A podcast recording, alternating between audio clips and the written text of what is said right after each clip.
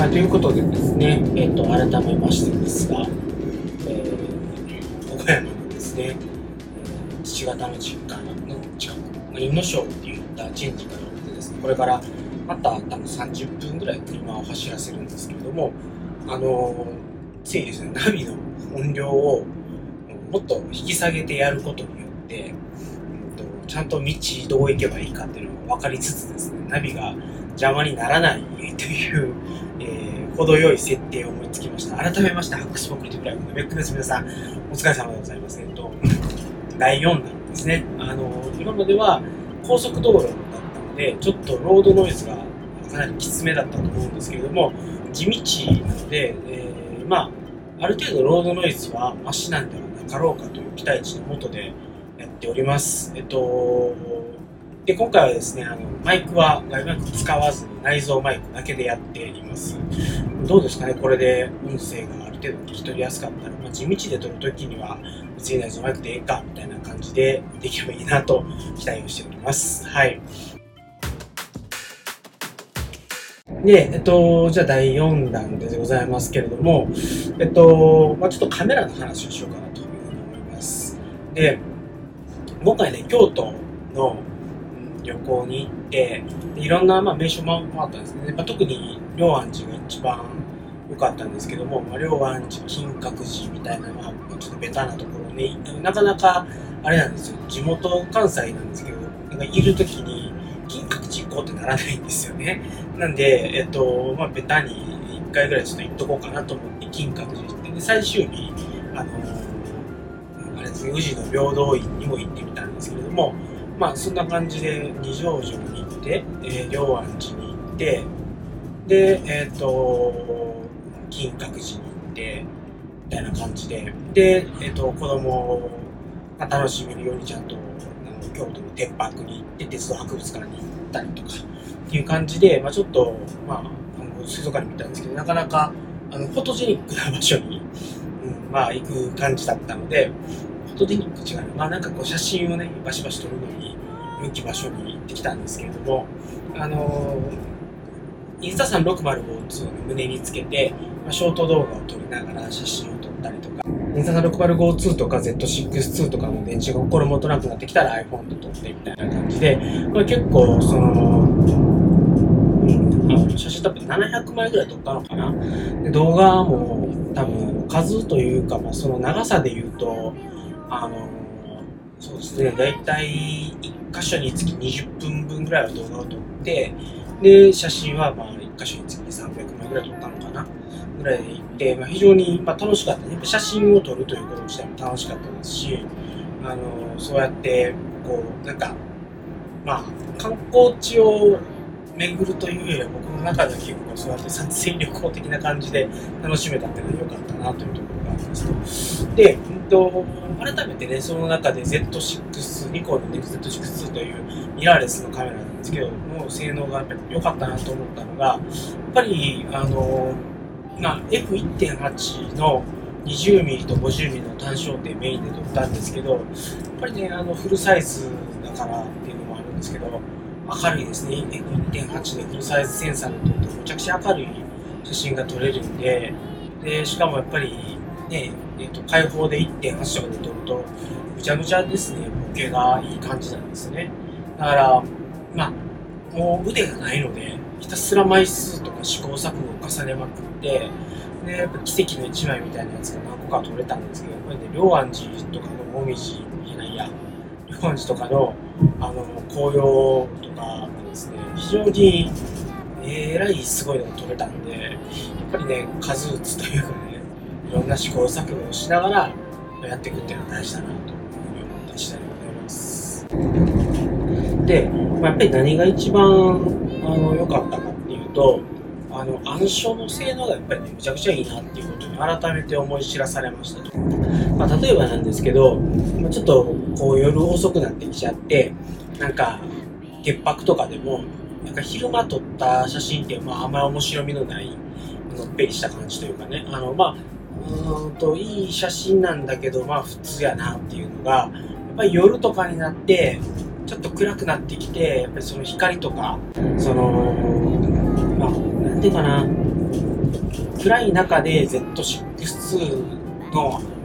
明るさでこう持ち上げていくと、やっぱりね、すごい雰囲気が出るんですよね。これ、その言葉が鳴らしてないんですけど、多分写真上手い人は、なんかこれを言語化する能力を持ってるかもしれないですけど、で、えっ、ー、と、一番すごかったのが、あの、竹林の小道っていうのが嵐山にあるんですけど、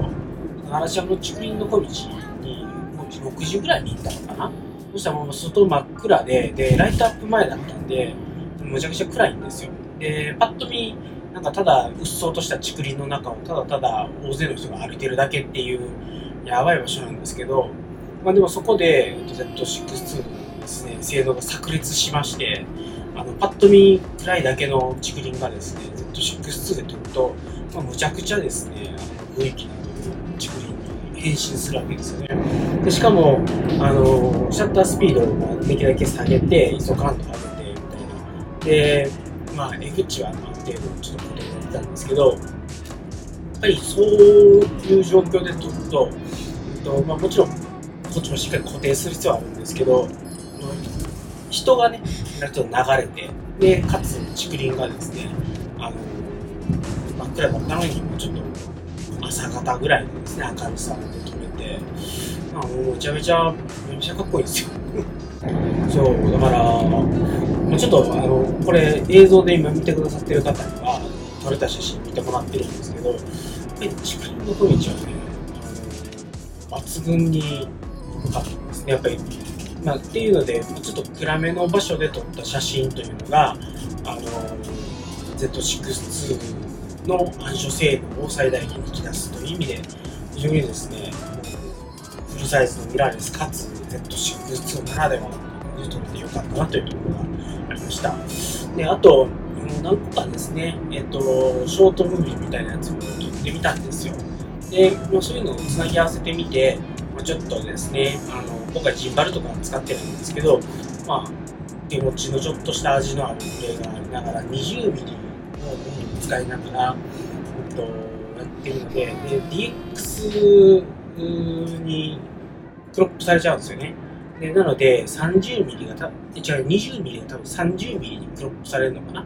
ていう画角で撮った映像っていうのがあるので、その 4K60fps で撮ったその映像をちょっといい感じにですね、つなぎ合わせて、ちょっと、なんていうんですかね、シネマティックな感じにできないかなっていうので、えー、やってみようかなというのをやっていきます。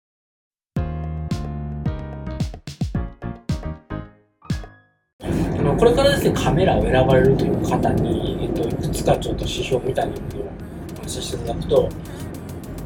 えっとですね、やっぱりあの、いろいろな種類があるんですよ。で、えっと、例えば、マイクロフォーサーズとか APS-C とかって、あの、フルサイズよりもセンサーサイズがちっちゃい、うん、カメラがあるんですけど、そういうものも、ちょっと例えば暗所性能とかっていうのはやっぱりちょっと限界は出てきちゃうんですけれども、それでも、方にとってですね、そうセンサーがちっちゃくなる分だけレンズがちっちゃくできるとかっていうのがあって、例えば高倍率ズームとか、あの非常に F 値がですね、高い単焦点レンズとかっていうのも、まあ、めちゃめちゃですね、小型化できるっていうメリットがあるんですね。なので、うんとまあ、持ち歩きできるスナップ用のカメラが欲しくて、それで、えっと、まあ、ズームもしたいし、ボケ味も欲しいみたいなんでも、あの、重たいの嫌だみたいな人にとっては、やっぱり、まあ、マイクロフォーサーズとか、NPC っていうのは非常に良い選択肢になるだろうなっていうのもありますし、マイクロフォーサーズとかだと、やっぱり熱の問題とかにも結構対処できてるので、あのやっぱり 4K60fps みたいな動画をですね、撮ろうとしたときに、フルサイズだったりとか、まあ、IPS-C よりも、結構やっぱりマイクロフォーサーズの方が面白い機種が多いとか GH5 みたいな尖った動画機とかだったりするのであの結構マイクロフォーサーズのねそういう動画を撮るならとかあるいは小型で、えっとスナップを中心にとかって言ったらいいんじゃないかなとは思うんですけども、まあ、今だとそうです。ねだから動画を撮りたいという人で小型がいいっていう人は多分あのパナソニックの GH5M2 とかねあのもうじき多分 GH6 とか出るのかな、うん、いいんじゃないかなと思いますし、とにかくスチールの性能が欲しいっていうんだったら、まあ、僕はあのニコンの CZ シリーズ、特に Z7 とかね、いいですし、最強のマシンが欲しいんだったら Z9。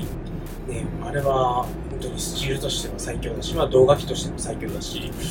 まあいいなとは思いながら、ただ70万弱ですからね、あの本当は買えないんですよね。まあ、いつかはですよね、どこかで30万ぐらいまで中古の値段が落ちてきたら、あの、Z9 買いたいなっていうふうに思いますけどもね。はい。で、あのー、まあ、動画に関して言うと、まあ、残念ながらフルサイズで動画っていうと、Z6-2 とか Z7-2 よりも、なんだかんだ、やっぱり α7S3 とか、α7 とか、α4 とか、まあ、やっぱりそっちの方が、と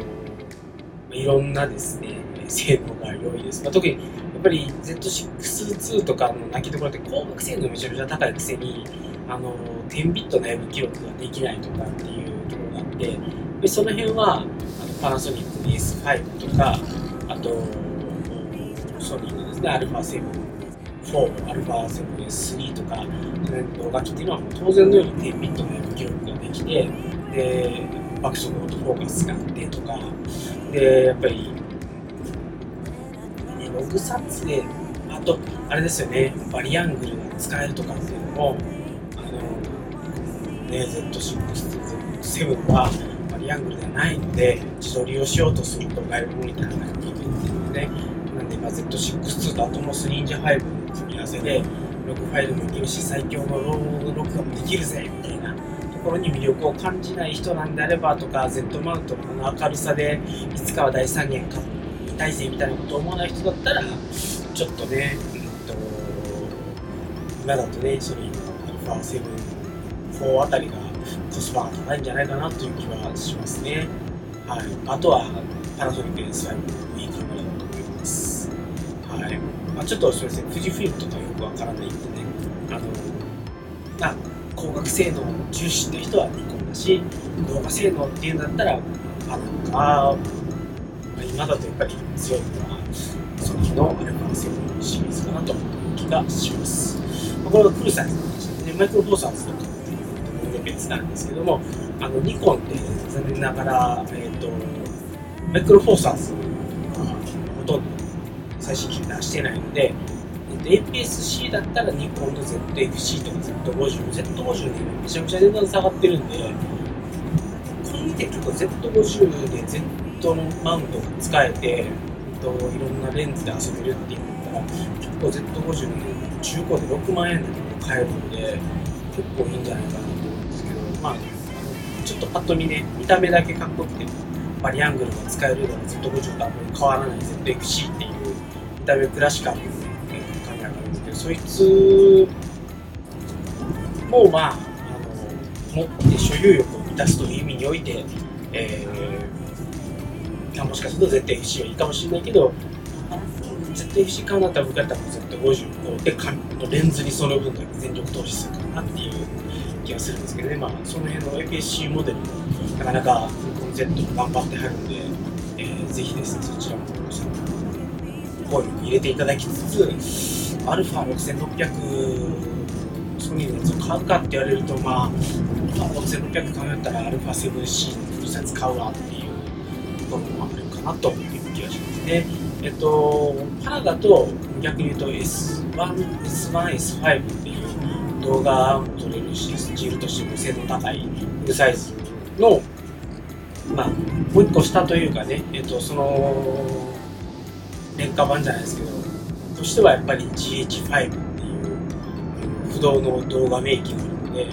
GH5M2 っていうのがね今最新機種なんですけどもその GH5M2 を僕ならまあ花で、えっ、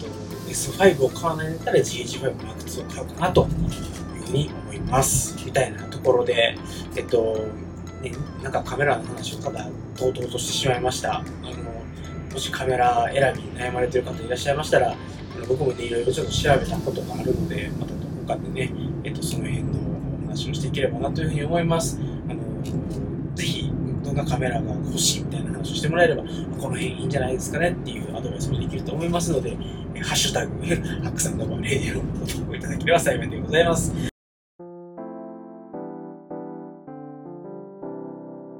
いうことで、えっと、今日はね、この辺で、えー、第4弾の、えー、めちゃめちゃ暗い道でね、今走りながら、ちょっとドキドキしながらあの話してるんですけれども、え、ー、動画、車載動画撮りながら、ポッドキャスト収録をする回を終わりたいと思います。そろそろ目的地の父方の実家に着きます。どうですか？このめちゃめちゃ田舎具合。ね星空とかめちゃめちゃ綺麗なんです。今もね、あの、この動画には映ってないですけれども、この上にはね、とんでもない満天の星空が広がっているので、このですね、5日間の岡山滞在の間に、えー、星空もですね、バンバン撮って、岡山をね、満喫したいというふうに思います。ということで、えー、また次回の動画、ポッドキャストでお会いしましょう。それでは皆様、さようなら。